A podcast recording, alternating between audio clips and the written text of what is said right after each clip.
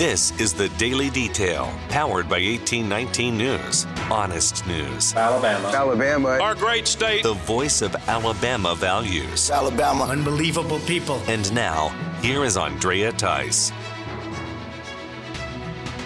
A bill has been pre-filed ahead of the Alabama legislative session that would put a ban on smoking or vaping inside a car when a child is also there.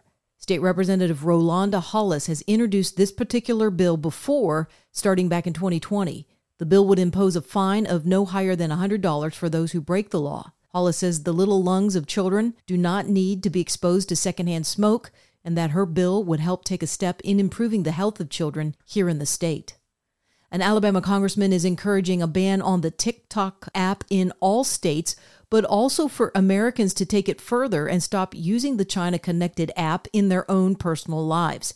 Congressman Dale Strong believes that a blanket ban on the app from a federal level for government officials should send a message to parents and other people that using that app has risks in terms of data security and psychological manipulation. Strong says that Americans don't need for the government to tell them how bad the app is in order for them to make their own personal move to avoid it. Strong emphasized that those who don't want more government involvement in their lives should not be letting the Chinese government track all of their movement and information.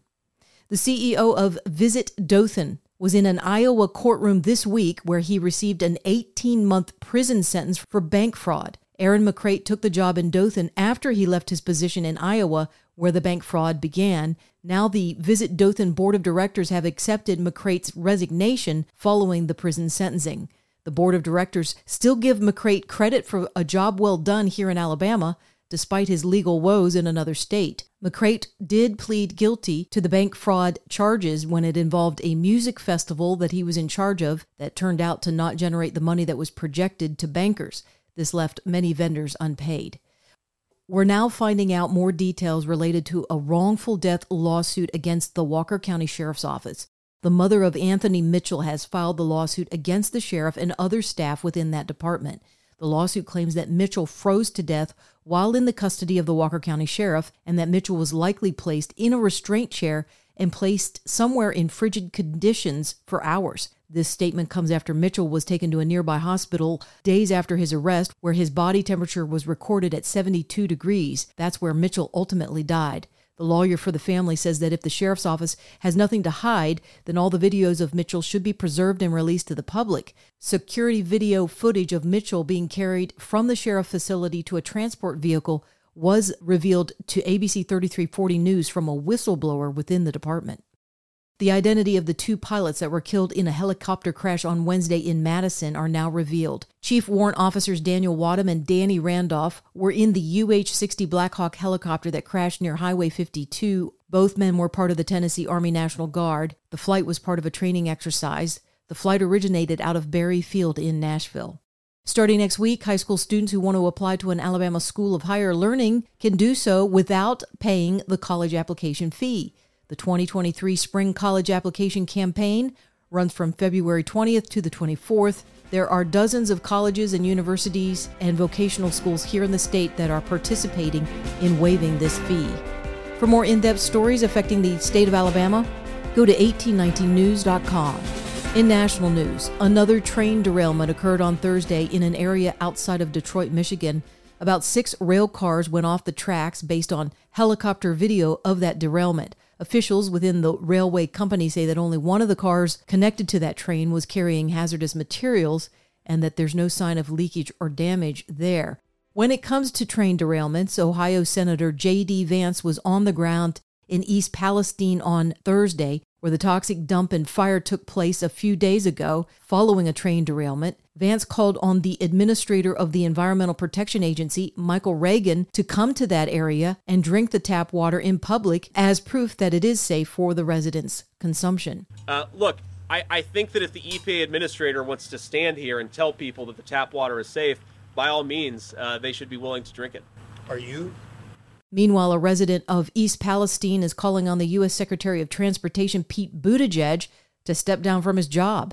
The resident spoke exclusively to Breitbart News. Most people did not take any precautions because no one from the federal level gave any precautions. There was nothing, there was no advice or anything. It was just like, all right, we are going to do a controlled nuke of your town, okay? Mm-hmm. And look over here while the whole cloud over the whole town is just black, going, oh, it's definitely not toxic. Don't, don't, don't worry about a thing. People are like, I can't breathe. Other people are coughing. I'm getting stomach abdomen pain that I've never had in my life. thirty-three years, never had in my entire life. And all of a sudden it's there, but don't worry, it has nothing to do with the toxic chemicals. Not at all. Pete Buttigieg, uh, you should step down. That's the truth. Um, you're not very good at your job at all. In fact, you stink. Uh, Biden, the truth is, Biden's not really there. We know that. Uh, he, it's like Weekend at Bernie's with, with him. So uh, Biden, whatever.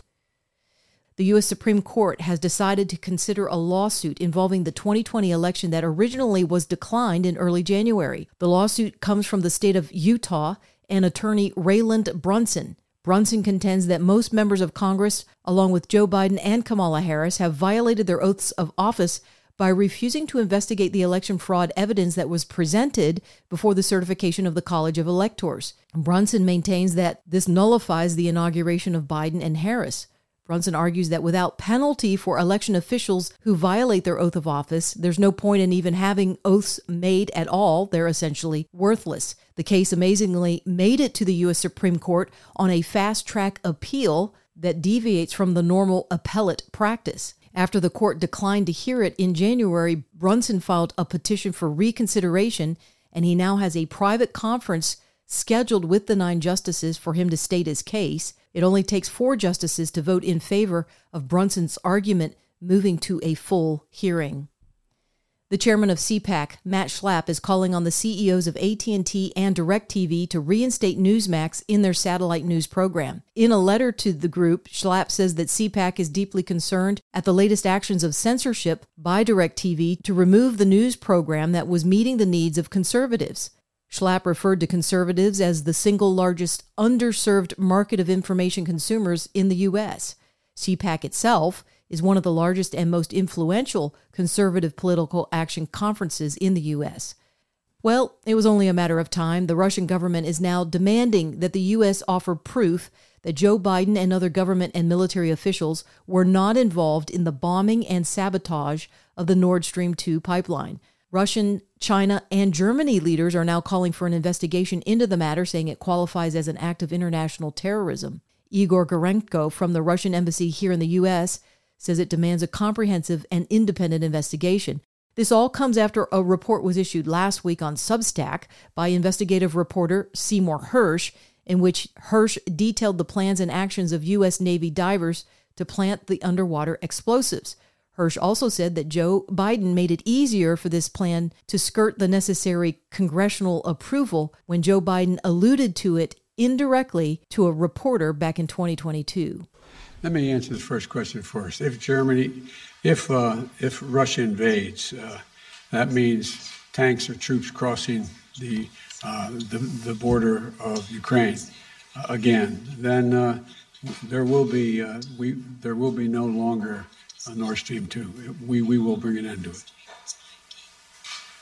But, do, but how will you how will you do that exactly, since the project and control of the project is within Germany's control?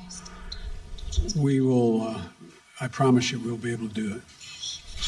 There are two amazing stories you need to hear about as we head into the weekend. A teenage girl was found alive in the earthquake rubble in the country of Turkey ten days after earthquakes toppled over five thousand buildings and killed over twenty-five thousand people.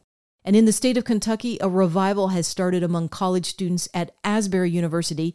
It's now grown in size due to other students learning about it through social media and traveling to the state to take part. What first started as a chapel meeting on February eighth on the campus of Asbury University never ended. Students decided they were going to stay and quietly repent, intercede, and pray for this nation, and they have officially not closed down that service or left the chapel. One week later.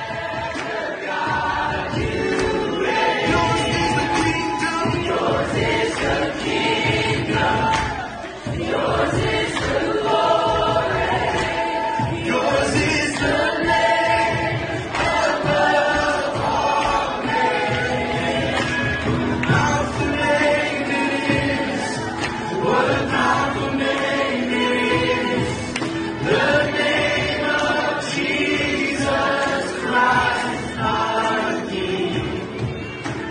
You're listening to The Daily Detail from eighteen nineteen News.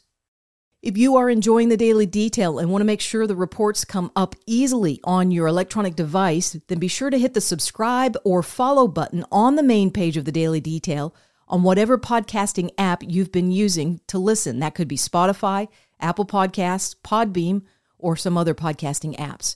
You can also get the word out about The Daily Detail by sending a link to a friend or dropping me a five-star rating. I surely do appreciate it. I'm Andrea Tice. I will be back again on Monday. Until then, have a wonderful weekend. Alabama. Alabama. Our great state. Alabama. Of Alabama. This has been The Daily Detail. For more up-to-date news, go to eighteen nineteen news dot com, where you'll find honest news and Alabama values.